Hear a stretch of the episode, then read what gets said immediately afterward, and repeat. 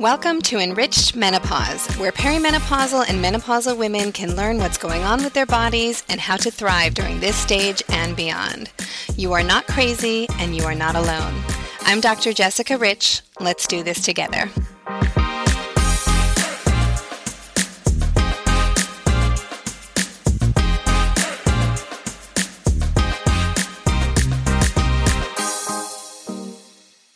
And welcome back to Enriched Menopause. Part of the reason I started this podcast was to make people feel less alone on their menopause journey.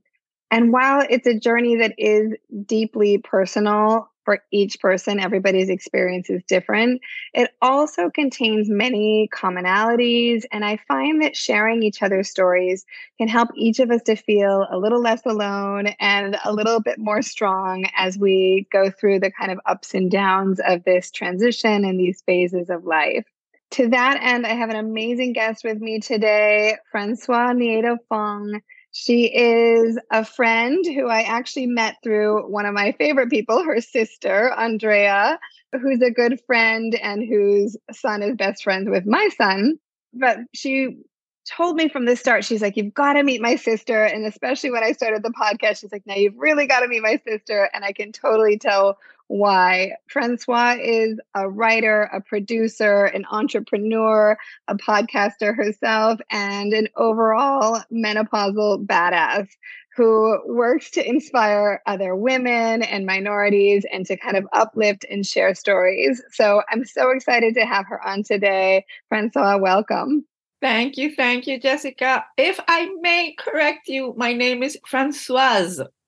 Oh, because I'm sorry. Francois is a guy, and we don't want a guy talking about menopause.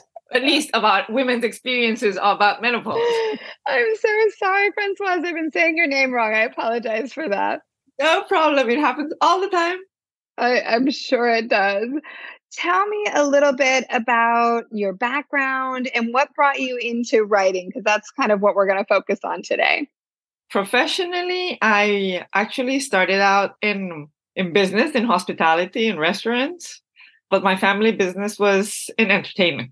So I actually moved from restaurants to entertainment more the um, behind the scenes part of um, localization, so translating, subtitling.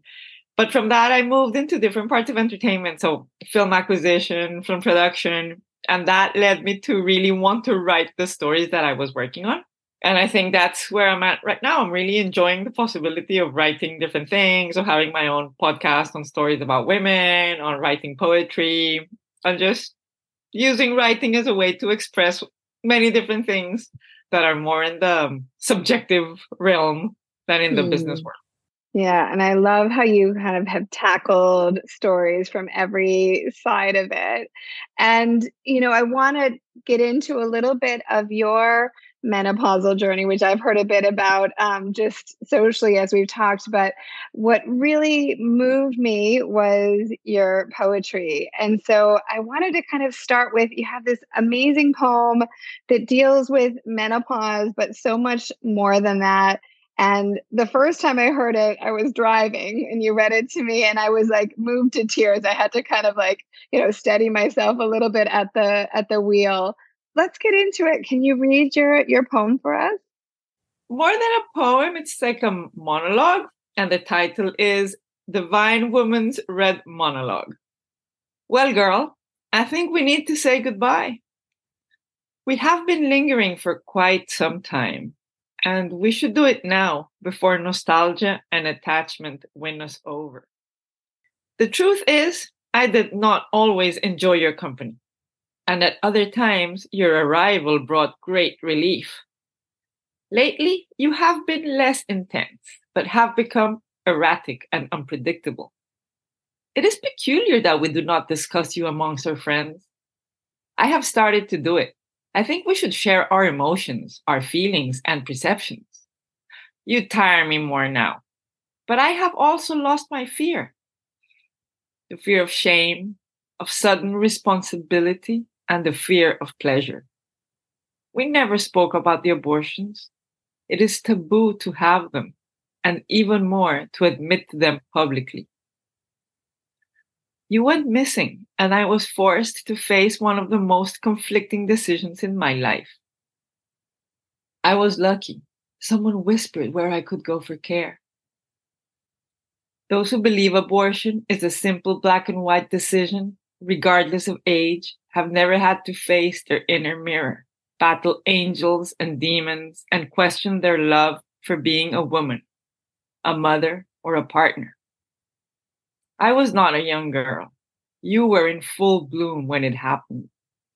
I had a family and enough maturity, but I have never forgotten that absence of yours.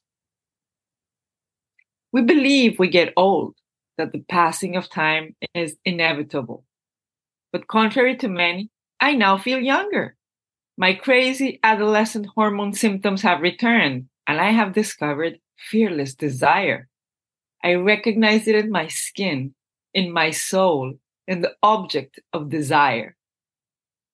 With desire, I have found true pleasure, the enjoyment of my body and my partners.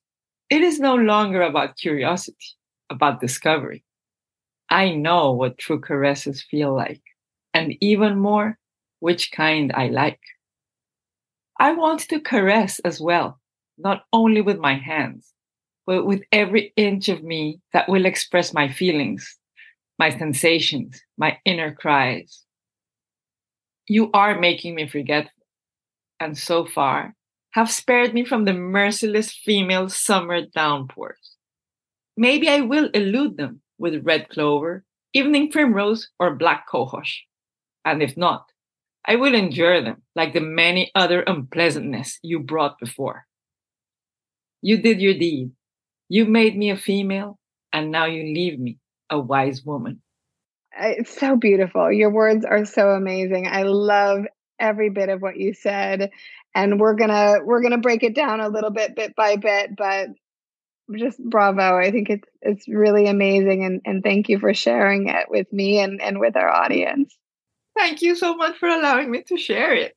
So the divine woman's red monologue, of course, you start out talking about our menses and how so many of us have this sort of love hate relationship with it where on the one side you know there can be a lot of misery that go along with having our periods but on the other side there's the sort of relief of that reminder of not being pregnant at times or just of of our womanhood throughout. So let's let's talk about that part first and then how it starts to get a little bit more irregular and erratic. So tell me kind of what exp- inspired that part of the poem in, in your experience when i started with like perimenopause that i was getting very like confused like brain my brain was fogged up and i would forget things and i couldn't concentrate i really wondered what was happening to me i started researching like menopause uh, symptoms. And then I got really interested in like, okay, what I'm going through is actually what every woman that's gone through this has gone through. But why doesn't anyone talk about this? Why is it like such a like hidden subject?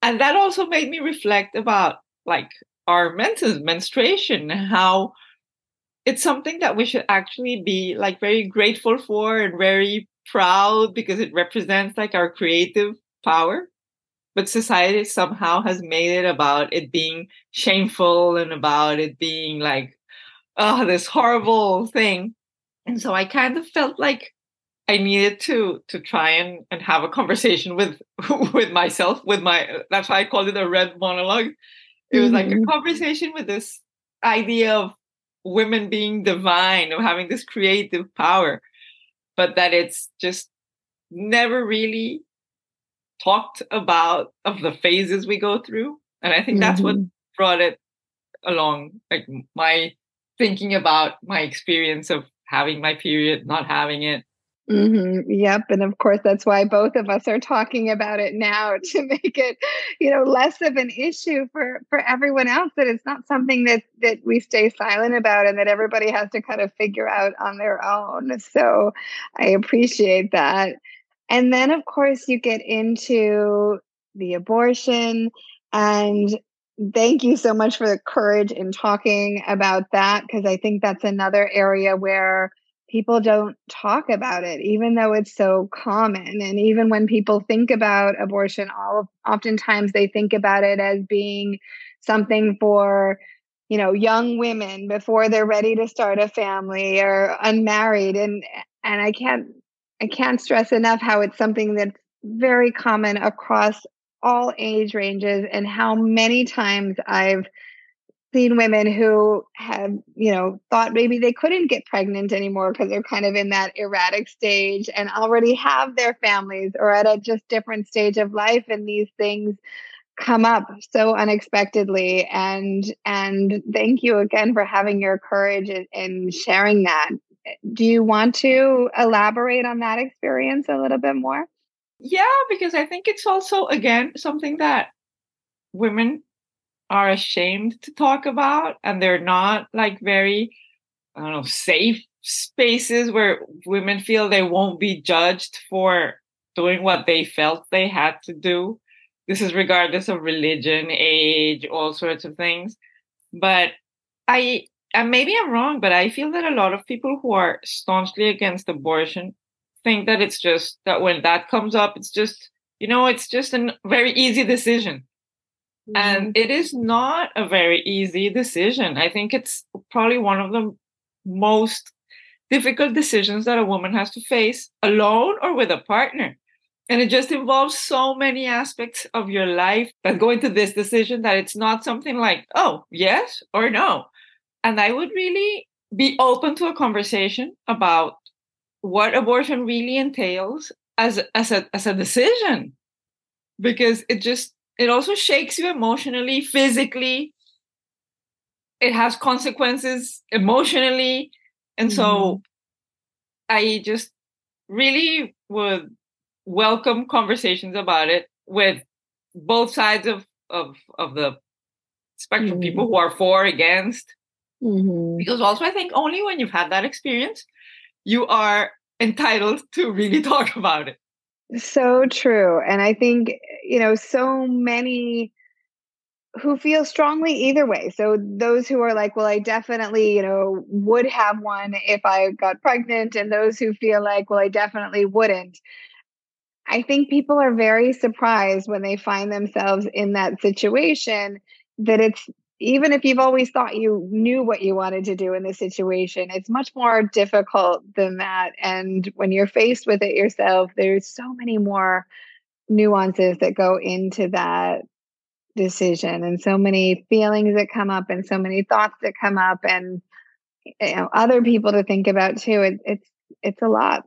It is a lot. It is like feeling that your house is collapsing on top of you and definitely not a decision that somebody else should be making for you you know a decision that you make for yourself and in conjunction with the people who are your support whether that's you know your partner your friend your sister your provider your whoever that may be. So i agree it's it's much more complex than than something that can be legislated over.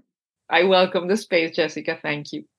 Oh no thank you so much for sharing and then the the monologue moves on into kind of that getting into that postmenopausal stage where the menstrual cycle is no longer there not because of pregnancy but of course because of menopause. And the assumptions that people have about feeling old or losing desire or you know, sex not being a part of it. And you really start to touch on desire and how it changes. And I think that's the part that a lot of people don't expect or that they, you know, are surprised about too. So tell us a little bit more about your experience there. I remember having a conversation with a friend where she was saying how she hated getting to to this menopausal age and I remember saying, but there are some great advantages. Like you don't have to shave your legs anymore. There are all these like little things that that come with with menopause that are actually great. And I looked at my friend and I thought, she looks really young still. And I think we do look young. And this preconceived idea that women who go through menopause are like these old cranky um, completely prune like looking women. And it's not it's not the case. I think we're very vital when we when we get to menopause and that there is a freedom that comes with knowing that you can't get pregnant. Mm-hmm.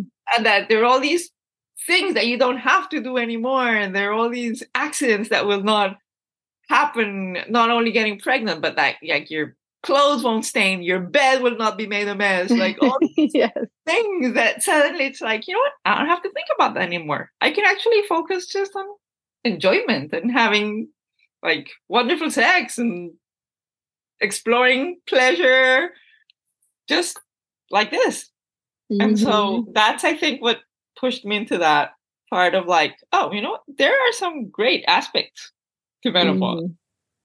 I love that because, well, of course, there can be some bothersome symptoms, and I know you do touch on the, you know, different herbs that you might use for for those types of things. But I think everybody focuses on that and not on the positive sides. And there is so much freedom, yes, and not having your menstrual cycles because I do think that runs a large part of our lives, like that reproductive side of yes, worrying about do I have a tampon or a pad or what happens if I soak through this and what happens if I get pregnant and what am I doing here? So there's so much of our space and our minds that's that's caught up in the menstrual cycle. And that's not even to say for those who have, you know, menstrual issues like, you know, fibroids and endometriosis and pain and irregularity and all of those things that go along with it.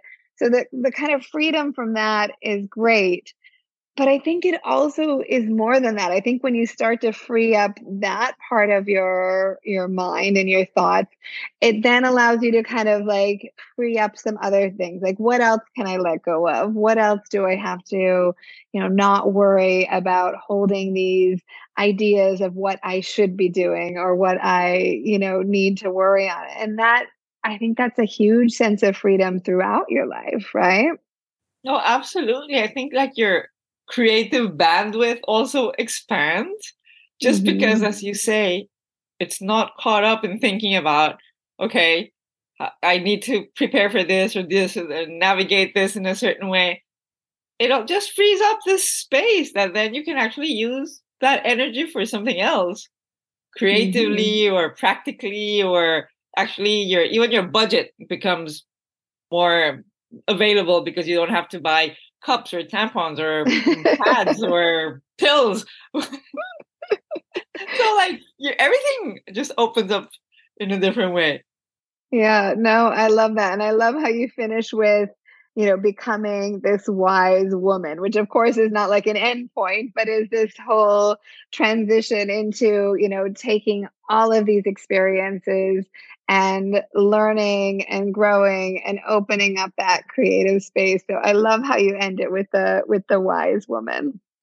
I think when you get to this age, maybe we're not wise because I think it takes a long time to be wise but we've gained a certain experience that makes us comfortable in our own bodies, that give mm-hmm. us like a different security in our lives of who we are and what we want to do. And I think that's that's very liberating as well. Well, I think you're very wise. So I'll, I'll, give you that. I know, like I said, Dr. Rich, I think you are very wise. thank you. Thank you. Is there anything more about your menopausal experience that you want to share with us or that you wish other women knew about? That there are supplements that actually do help with your with your with your life because although I talk about desire in the in the monologue, it is true that there are certain symptoms where your your libido decreases at a certain point where certain things are not as comfortable and your skin gets really dry and your hair falls out mm-hmm. all these mm-hmm. things that are that you're in a transition again like like you're the opposite of a teenager but with the same symptoms of actually not understanding your body although you it gets to a point where you feel comfortable with it there is that like limbo where you're like what's happening to me i mm. cannot mm-hmm. recognize my body or myself and knowing that there are supplements that actually can help with all these things, I think is also one of those things that is hardly discussed and that women are very embarrassed about talking about them because mm-hmm. no woman wants to say, oh, you know what? I've lost my libido. It's like, oh, that is so embarrassing. I want to talk about that. Mm-hmm. Mm-hmm. Yeah. So I think that knowing that they are available and that they actually do help mm-hmm. is something that more women should know about. And I love that you go through both sides of it. So yes, there are symptoms there, and there is. I always say that it's like puberty, but like worse because because it lasts longer because less people talk about it and not everybody understands that there's like another side uh, you know when when you get through it. But you know there are all of these symptoms and and of course with this podcast we talk about different ways to address those symptoms. But there's the the good parts too the positive parts the the wisdom the freedom the creativity and all of those things as well. So of course if you're having the symptoms go back and look, listen to some of the other episodes that I have on those particular symptoms.